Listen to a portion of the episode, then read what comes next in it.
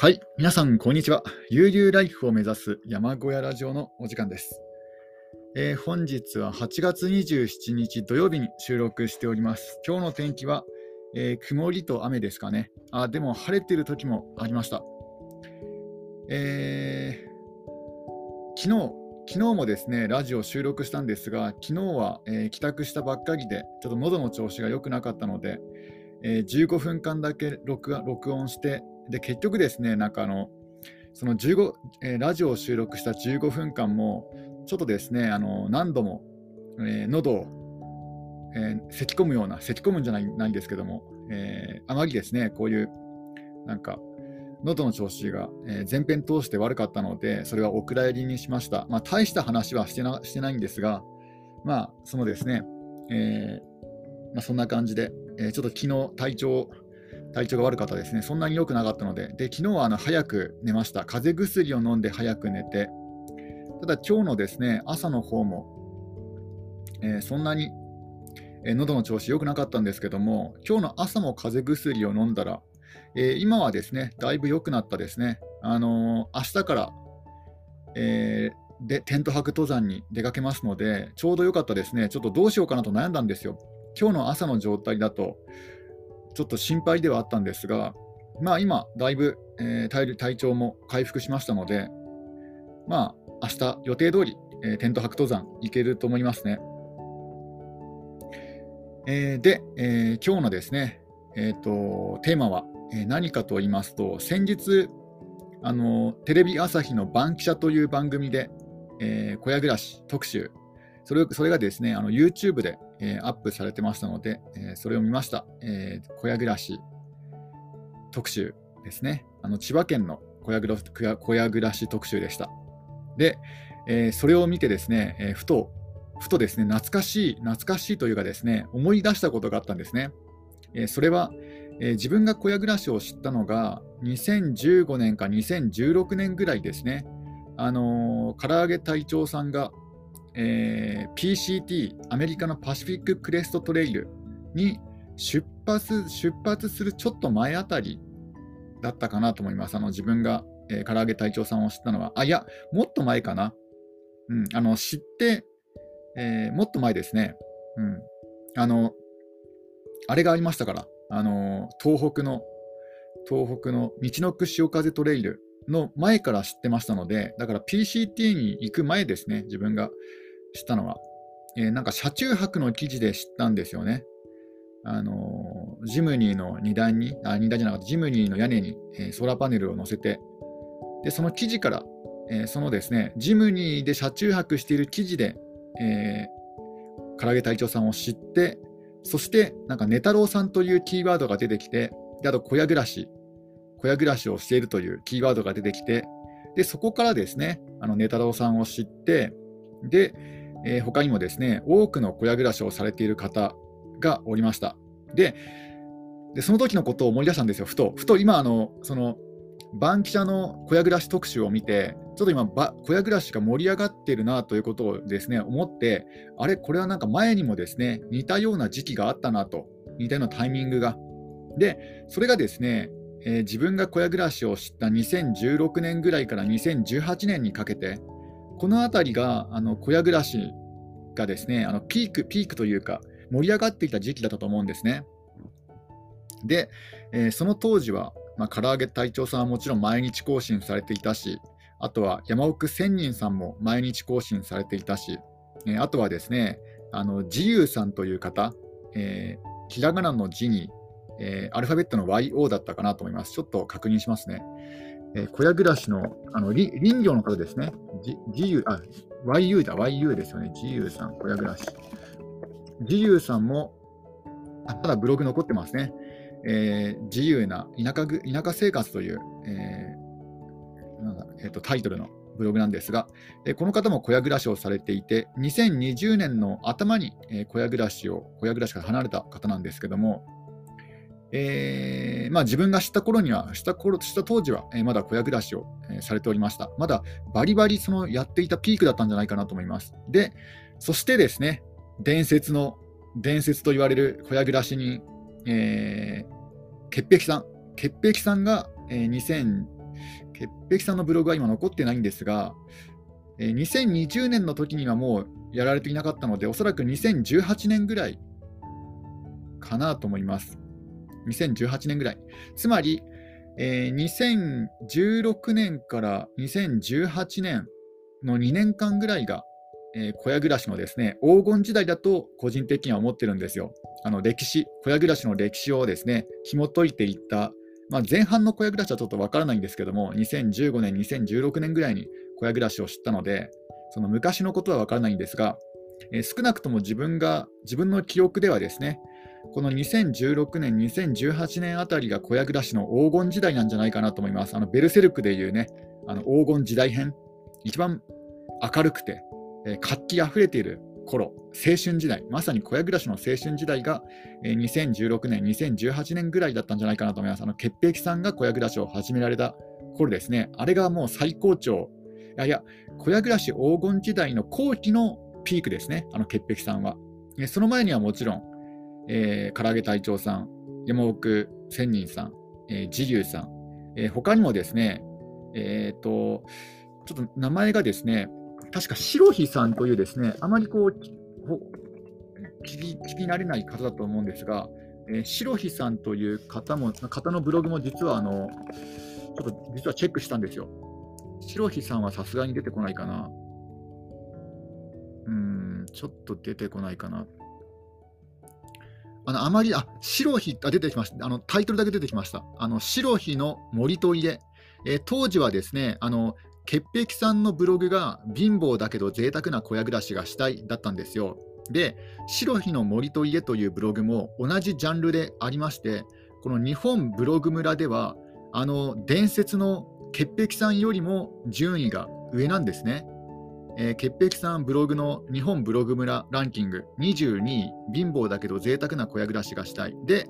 そのにこ上、にじゅういが白日の森と家というですね、あの白日さんという方、この方結構注個人的に注目していたんですが、もう残念ながら、えー、ブログの方を消されてしまって、えー、全然残っていないんですが、でも時期的に見ると、まあ、潔癖さんと同じぐらいの時期だったんじゃないかなと思います。あのこの方はですね、あの小屋が完成したら、えー、バーンアウト、燃え尽き症候群になってしまわれてあのたのかは分からないですが、まあ、そんなようなことを書かれていましたね。で、そこからフィードアウトされていて、で、ある日、ブログごと、えー、消されてしまった方なんですが、いやこの白日さんは、うん、結構ですね、あのーえー、人生に悩んでいるような、えー、方でしたね。もともとはエリート、エリートというエリートなんですが、あの結構ブラックな企業ですごい、ね、あの過重な過重労働をしていた方なんですが、ただあの彼女さんがいましたね。うん、で、えー、この方はあの単管パイプで、えー、基礎を作って、でその上でですね、その上に小屋を作ったんですが、なんか単管パイプだと結構このしなるなと書かれてましたね。あの単管パイプで作ったら床がしなる、しなりましたみたいなことを書かれていましたね。で、そういう情報がですね、あの率直な、え率直で正直ななんか文章がですね、すごいなんか気になって読んでいたんですよ。で、白日さんはなんかうつ病に、そのブラック労働でブラック企業に勤めていわ勤めていて、でそれでうつ病になって、で医者の診断書とかをもらって、で退職と同時あたりにですね、小屋暮らしを始められた、まあ、多くの方が結構同じような流れをですね、辿っていくと思うんですが、まあ、昔は、えー、ブラック企業で働いていて、で、あのー、そこで追い詰められてしまって、で会社を辞めてから、えー、小屋暮らしに希望を見出して、えー、なんかバンキシャでもやってましたよね。バンキシャでもなんだっけな、人、人生にあの先が見えない人生からね、あのもう追い詰められてしまって小屋暮らしを始められたとかね、やっていたんですが、まあ、そまさにそんな感じで、えー、先が見えない不安から追い詰められて小屋暮らしをしたって、まあ、ほとんどの方がそういうパターンだと思うんですよ。まあ、あのアウトドアが好きな方は一部ね、違う方もいますけども、うん、まあ、まあ要はですね、あの、えーまあ、人生の不安を感じて、えー、将来の不安か将来の不安を感じて小屋暮らしを始めたというね、そういうまあ結構王道パターンなんですが、で、えーまあ、そういうのをですね、その白飛さんのブログとか潔癖さんのブログとか、まあ、他の方のですねブログとかも見て、でその時はまだね、えー、自分はにせんじゅうろくねんだから、その頃はまだあれですね、あの小屋暮らしはおろか登山とかハイキングにすら興味を持っていなかったんですね、にせんじゅうろくねんぐらいは。ただあの何か秘密基地的なものが欲しいなと思ってたんですよ、うんまあ、でそういうことであの にさんねんかん、えー、土地を探していて、でなかなか、まあ、良い土地は全くないわけじゃないんですけども、やっぱり値段が高かったりとか、あと場所が遠かったりとかで、なるべく県内がいいなと思ってたんですよね、うん、あの安い土地は確かにあるんですよね。特に新潟県、あの今現在分かんないですけども、まだあの新型コロナも全く、ね、ないような、そういう昔の、えー、アフターコロナの逆、ビフォアコロナの時代はまだ土地もですね、そんなにみんなこの山林購入とか全然、えー、そんなにブームになっていない頃だ、頃でしたので、結構土地もですね、あの販売されていたりし、販売していたりしたんですが、やっぱ寒い地域の土地は安かったです、えー、新潟とかあと長野県の寒い地域ですね。で長野県もですね、かなりね、あのいい物件もあったんですよ。あの別荘別荘がめっちゃ安い別荘があったんですね。なんか数十万円の別荘が。ただ問題があったのは、あの車の乗り入れができないということと、水が使えないんですよ。あのお風呂と水道とか、なんかそういう設備は一通り通ってるんですけども、なぜか水が出ませんと。だからトイレも流せませんと。トイレはあるけどもトイレが流せませんと。なんかすごい不思議な、不思議に思ったんですよね。水洗トイレはあるけれども水道が壊れていて流せませんという物件がありましたね、うん、あのでまあもともと車がないと難しいですので、だから、まあ、そこはもう最初から諦めたんですが、まあ、車なしの別荘はいくら安くてもちょっと難しいなと、うん、でまあ、あとは新潟県ですよね。新潟県結構安い土地多かったですよ。広くて安い土地。あとはあの珍しいのはですね、あのなんだっけな、結構安かったですよ。いちまんえんぐらいだったかな。あの家が家がいちまんえんなんですよ。すごい破格ですよね。家がいちまんえん で, で連絡を取ってみたらですね、その持ち主にあの近所に ド, ドキュンっていうかですね、あの近所にこの迷惑迷惑行為する人がいるんですよ、まあ、それそういうのがあっていちまんえんで売り出してるっていうね、そういう理由でした。だから本当にメンタルが強くて、ガタイがね強くて、あれこの話前もしましたっけ、ずっと前なんかしたような気もするんですけども、そうだからね、そういう場合もあるんですよね。あの近所にね変人が住んでるから安いと。だからメンタルが強くてガタイがでかくて、もうそれに対抗できるぐらいのねガッツと筋肉がある人だったら、まあ、そういう安い物件もですね購入できてね、で相手がねあのなんか攻撃してきたらね、なんかこうねあのなんだ反撃できるわけじゃない、ないですか、うんね、だからそういうのもありかなと、まあ後で刺されることになるかもしれないですけども、まあそれは分かんないですけど、あれちょっと待ってください、この画像はあ違ったあなんかちょっとその白飛さんのねなんか山小屋に似てる画像があったからちょっとクリックしたんですけども全然違いました、うんまあ、そんな感じでですね、あのにせんじゅうはちねん、これはこのブログは何だろう、あこれも違いますね、うん、まあそんな感じでですね、あのにせんじゅうろくねんからにせんじゅうはちねんぐらいはまあ、一時ねあの小屋暮らしの黄金時代があったんですね、まあ、自分の知る限りなんですが、ひょっとしたらもっと前にも、えー、あったかもしれませんが、小屋暮らしのブームが、うん、自分の知ってる限りではにせんじゅうろくねんから、えー、にせんじゅうはちねん、えー、唐揚げ隊長さんと、えー、山奥仙人さんが毎日ブログ更新をされていて、なおかつ、えー、潔癖さん、そして、えー、白飛さん白飛さんあまり知られていない気がするんですが、この方もかなりあのー、面白いブログを書かれる方でしたね、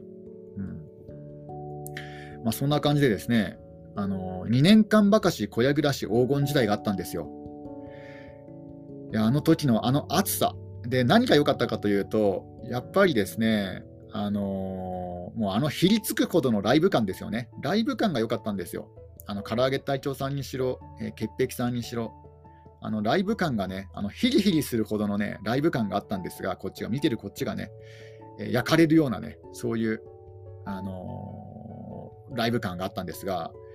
うーん、まあ今はちょっとあれですかね、ブログの方もブームじゃなくなってきてるし、うん、まあ今 YouTube の方に移行されてる方も多いですし、だからそういうこともあってですね、えー、まあ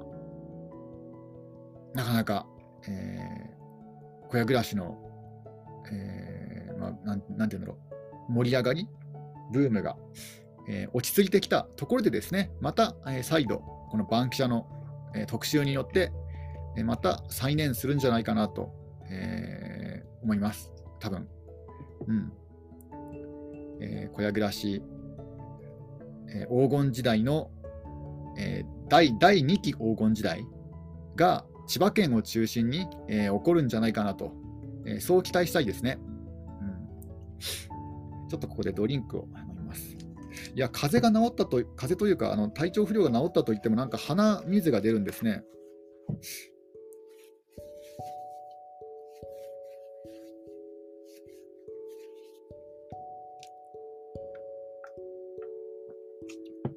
でここで面白いのがですね、なぜ千葉県であったのかっていうのも面白いですよね。えー、今現在の小屋暮らしのブームの、ね、一大拠点が、えーまあ、千葉県であるんですが、まあ、これは、まあ、やっぱりあの小屋暮らしのパイオニアである勝也さんの影響が結構強いんじゃないかなと思います。うん、やっぱり、まあ、あとは過ごしやすいっていうのもあるんじゃないかなと思いますね。あの温暖な地域で。あと土地が安いっていうのもあるのかもしれないですね。あの東京に近くて土地が安い、えー、だから千葉県、えー、で自分もですね、あの過去時々、えー、仕事の関係もあって、まあ、千葉県の、えー、北東部かな北西部北西部か、うん、北西部に行くことがあるんですが、えーまあ、千葉はどうかというと、まあ、千葉を全部ですねぐるっと見たわけじゃないので何とも言えないんですが、まあ、東京に近くていいなっていうのはありますね、やっぱり、うん、そして、えー、温暖、まあ、夏は暑いなと思いました。夏はさすがにちょっと暑いなっていうのはありますね、うん。まあ、でもやっぱりそれを考えても東京に近いっていうのはこれはかなり、ね、強みですよね、千葉県の強み。まあ、だと、だとしてもあのに拠点生活をするしたとして、えー、その先に千葉県を選ぶかというと、まあ、これはまたそれはそれで、えー、悩ましいですね。まあ、千葉県といってもね、一口に千葉県といってもいろんな地域があるから、まあ、その自分のねあの理想通りの場所もあるのかもしれないですけども、ただ、あのーえー、トレッキングをすることを考えるとちょっと千葉県あんまり多くないですよね。あの登山の山が標高の高い山が本当に少ないっていうのもあるし、うん、あ無料キャンプ場はないことはないんですよね。確か南なんか南側の方に無料キャンプ場があるっていう話は聞いたことがありますね、千葉県の。なんだっけな、えー、誰かと話をしていて、あの千葉県って無料キャンプ場ないですよねとかなんかその話をしたら、いや南の方にありますよってなんか誰だったかな。なんかね、あの話をしててそんなことを聞いたんですが、うん、えー、まあそんな感じでですね、これからさらに盛り上がってほしいなとは思いますね。えー、まあまだまだまだ時間がにじゅっぷん、あ、じゅっぷんほどありますので、まあ、話を続けるとして、えー、小屋暮らし黄金時代。もともと小屋暮らしというのは根太郎さんが、えー、提唱者で、えーね、あの自作の小屋を作ろうという本で、ビーライフという本だったかな、あの本を書かれて、その本を読んだ、えー、愛読者の方たちが、えー、その影響を受けて、えー、山小屋作りを始められて、でそれがどんどんどんどんですね、あの次の世代に受け継がれていって、意志がですね、なんかワンピースのように、なんか小屋暮らしの意志が K の意志がですね受け継がれていって、えー、どんどんですね、あの時代とともにこうよん項、小屋暮らしのよん項って誰なのか分かんないですけども、まあ、そんな感じでなんか歴史が、ね、刻まれていっている感じは受けますね。えあとはですね、あとやっぱりですね、あのバンキシャの小屋暮らし番組じゅっぷんかんぐらいしかなかったじゃないですか。全然短いですよね。じゅっぷんかんだと全然なんか一人一人にスポットが当たってないというか、もっと掘り下げてほしいなと思っているところでね、あの次の方に行っちゃったりとかするので、ちょっともっと時間欲しかったなと思いますね。さんじゅっぷん、できればいちじかんぐらいね、あのいちじかんのドキュメンタリー、あの複数人をね、なんかスポットで当てるんだったらやっぱりいちじかんは欲しいなと。で、一人でね、一人の人を取材するんだったら、まあじゅうごふんでも、まあ、ギリギリねじゅうごふんでも大丈夫かなと思いますけども、もっと時間欲しかったですね。まあ続編に期待したいなとは、えー、思います。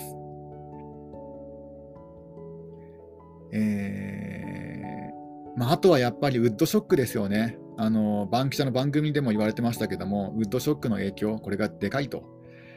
それは思います。自分も思いますね。それ、それは痛感してますね。非常に痛感してます、ウッドショックは。うん、まあ、さすがに今年の暮れまで、暮れぐらいには、まあ、来年までには、あのウッドショックも値段が収まるんじゃないかなと。元にも完全に元に戻るとは限らないですけども、もともとねさんびゃくきゅうじゅうはちえんとかさんびゃくえん台だった ツーバイフォー 材が、まあ、せめてよんひゃくえん台、まあ、ギリギリよんひゃくきゅうじゅうはちえんとかですかね。あのよんひゃくえん台になったら、えー、ディーアイワイ を、えー、再開しようかなと思ってるんですよ。あの木材を購入してあの ディーアイワイ 再開しようかなと思ってるんですね。あの ツーバイフォー のろくフィート材が、えー、よんひゃくえん台になったら、それが一つの、えー、基準ですね、自分の中の。今ごひゃくきゅうじゅうはちえんなんですよ。なのでまだひゃくえん高いんですね。で、まあ、たかがひゃくえんって思うじゃないですかね。いっぽんにつきひゃくえん。ただ結構木材って使うんですよね、うん、なんだかんだ言って何を作るにしても木材使いますので、まあ、例えばそのひゃくえんといってもひゃっぽん買ったらいちまんえんですからね。まあ、ひゃっぽん買うことも少ないかもしれないですけども、まあ、でもね、あのやっぱりやっぱ気になりますよね。うん、だからせめてよんひゃくえん台ですね。自分が動き出すのはそこが目安になってます。 ツーバイフォーろく 材が ツーバイフォーろくフィート材が、えー、よんひゃくえん台になったら、えー、ディーアイワイ 再開します。えー、今もですね廃材はあることはあるんですけども、あの今の山小屋に、ただ中途半端な作りになってしまうんですね、それを使ったとしても。だからやっぱり、えー、完全にですね材料が、えー、戻って材料が手に入るようになったらですね。で、そうしたらようやくですね、屋根の方もあの直したいんですよ。あの屋根の屋根がですね、前から雨漏り雨漏りがねするので、今現在はそのシートをかぶせて、えー、それで応急処置をしているんですが、まあいずれこの屋根材を剥がして、えー、また、えー、その下地のところからあの修正しようかなと思います。もうそれしかないですね。あのこれを修正するには。ただ、えー、そのためには、まあ、木材をまた買ったりとか、まあ、あるいは、えー、晴れている日が晴れている日が何日も続かないといけませんので、まあ、やるとしたら秋かごがつなんですよ。あのさつき晴れといってごがつごがつか秋ですよね、晴れがあの長期間続くのは。で、今年の秋はもう目の前に迫っているし、今のところ木材が安くなる目処が立ってませんので、まあ、おそらく来年の、ね、ごがつになるんじゃないかなと思います。来年のごがつにちょっとですね、あの集中して屋根の修理を行おうと思ってます。まあ、えー、そんな感じですね。まあ自分の話は、えー、そのぐらいですかね。まあ、あとは、えー、この小屋暮らし黄金時代だいにきだいにシーズンね、これが末永く続くように、えー、期待したいなと思います。うん、ちょっとまたドリンクを飲みます。えー、逆に言うとですね、あの寒冷地で小屋暮らしをされている方は少ないように、ね、思いますね。まあ、やっぱり雪雪の問題が大きいんじゃないかなと思います。あのー、寒さ、うん、あと凍結、寒さ、凍結、もう自分がもう凍結に関しては嫌というほどね、あのダメージを味わってますからね。あの凍結そのものよりも凍結によるものの破壊、これが一番困りましたね。いろんなものをこの最初の年最初の年の冬で、えー、いろんなものを凍結で壊されて、えー、なので、えー、凍結の怖さが身に染みて分かりました。うんまあ、そういうこともあって寒い地方はですね、あのなんだ人間はこう我慢もできるし、えー、断熱もできるしできるんですが、あの物というのは限界がありますからね。やっぱり例えばホースに水が残っていて、それを水抜きをちゃんとしていないと、そのホースが、ホースが凍結して破れてしまったりとか、ね、そういうことは結構ありますので、うん、だから、えー、気をつけないといけないですね。で、あとはあのー、水道がなかなか出ないと、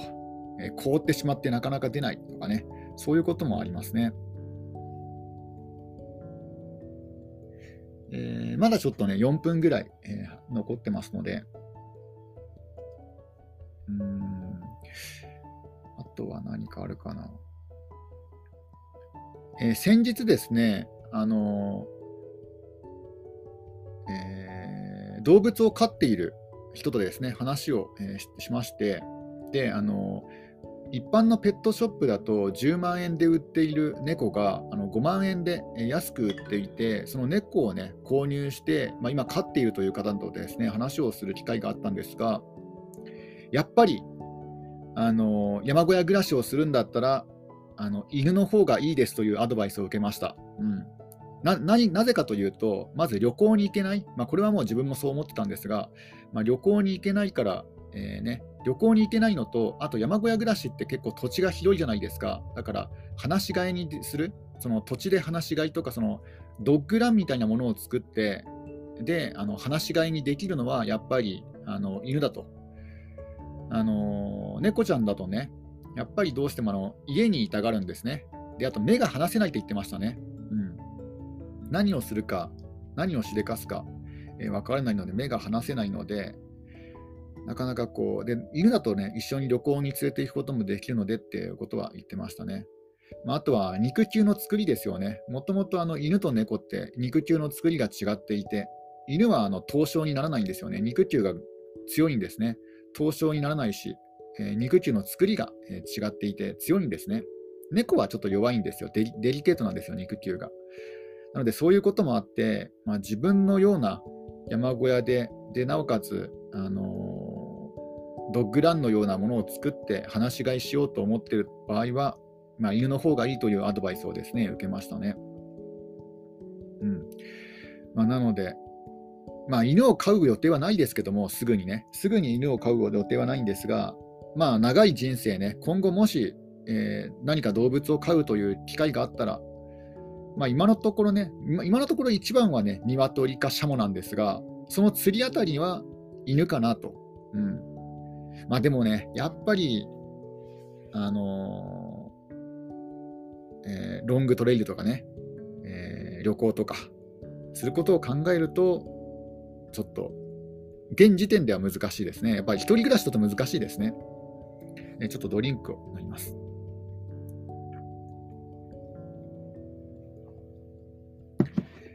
えー、あとはですね、えー、今年ももうはちがつのはちがつも終わ、終わりに差し掛かっていて、あとくがつ、じゅうがつ、じゅうにがつ、あくがつ、じゅうがつ、じゅういちがつ、じゅうにがつ、あと残りよんかげつ、残りさんぶんのいちになりましたね。もう、もうね、あのにせんにじゅうにねんも終わりが近いです。終わりが見えてきました。うん。なんか早いですね、いちねんが。いちねんは本当あっという間でした。いや、にせんにじゅうにねんもあっという間でしたね。いや、今年はなんかいろんなね、あの、チャレンジをしたにもかかわらず早く感じます。今年から本格的に、えー、登山を始めたし、まあ、あとは今年は仕事をですね、あの始めましたね。仕事といってもあのパート、アルバイトなんですが、えー、みっつ今現在やってまして、そのみっつとも今年になってから始めましたね。えー、だから、いろんなことを始めたにもかかわらず、やっぱり時間が経つのは早いです。えー、で、えー、あとはですね、あとは何かあるかな。えーそうですね。あ、うん。あ、あの、ワークマンのダウンシュラフ、あの購入したやつ、使ってみたんですよ。昨日一晩寝たんですよ。で、えー、最初はですね、あの、エマージェンシーシートのような硬さがあったんですが、あの一晩使ってるうちにほぐれてきてね、あのこなれてきたのか、なんか違和感なく使えるようになってきて、まあ、値段を考えたらまあ結構いいんじゃない、買いなんじゃないかなと思いました。終わり。